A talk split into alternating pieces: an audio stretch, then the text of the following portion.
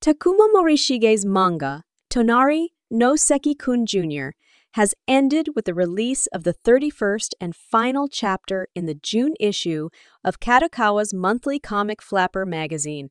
The manga was launched in July 2020 and follows the story of Yokoe, a character from the original My Neighbor Seki, Kun Manga, who is now a mother. She faces the challenge of finding different ways to play with her unique two year old son, who looks like Seki. The second compiled book volume of the manga was released in June 2022, and the third volume is set to be published on June 22.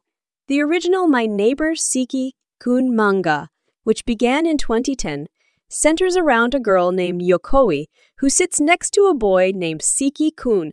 Seki is known for not paying attention in class and instead creates intricate distractions, such as creating a golf course or playing out a dramatic war using paper shogi pieces.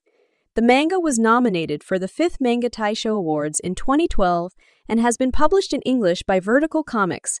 Morishige, back in April 2018, published a new chapter for the main My Neighbor Seki Kun series. The creator also launched and ended the Voiradi Buku no Suki na personality manga in Comic Flapper between June 2017 and October 2018. The manga has also inspired an anime adaptation and a live action show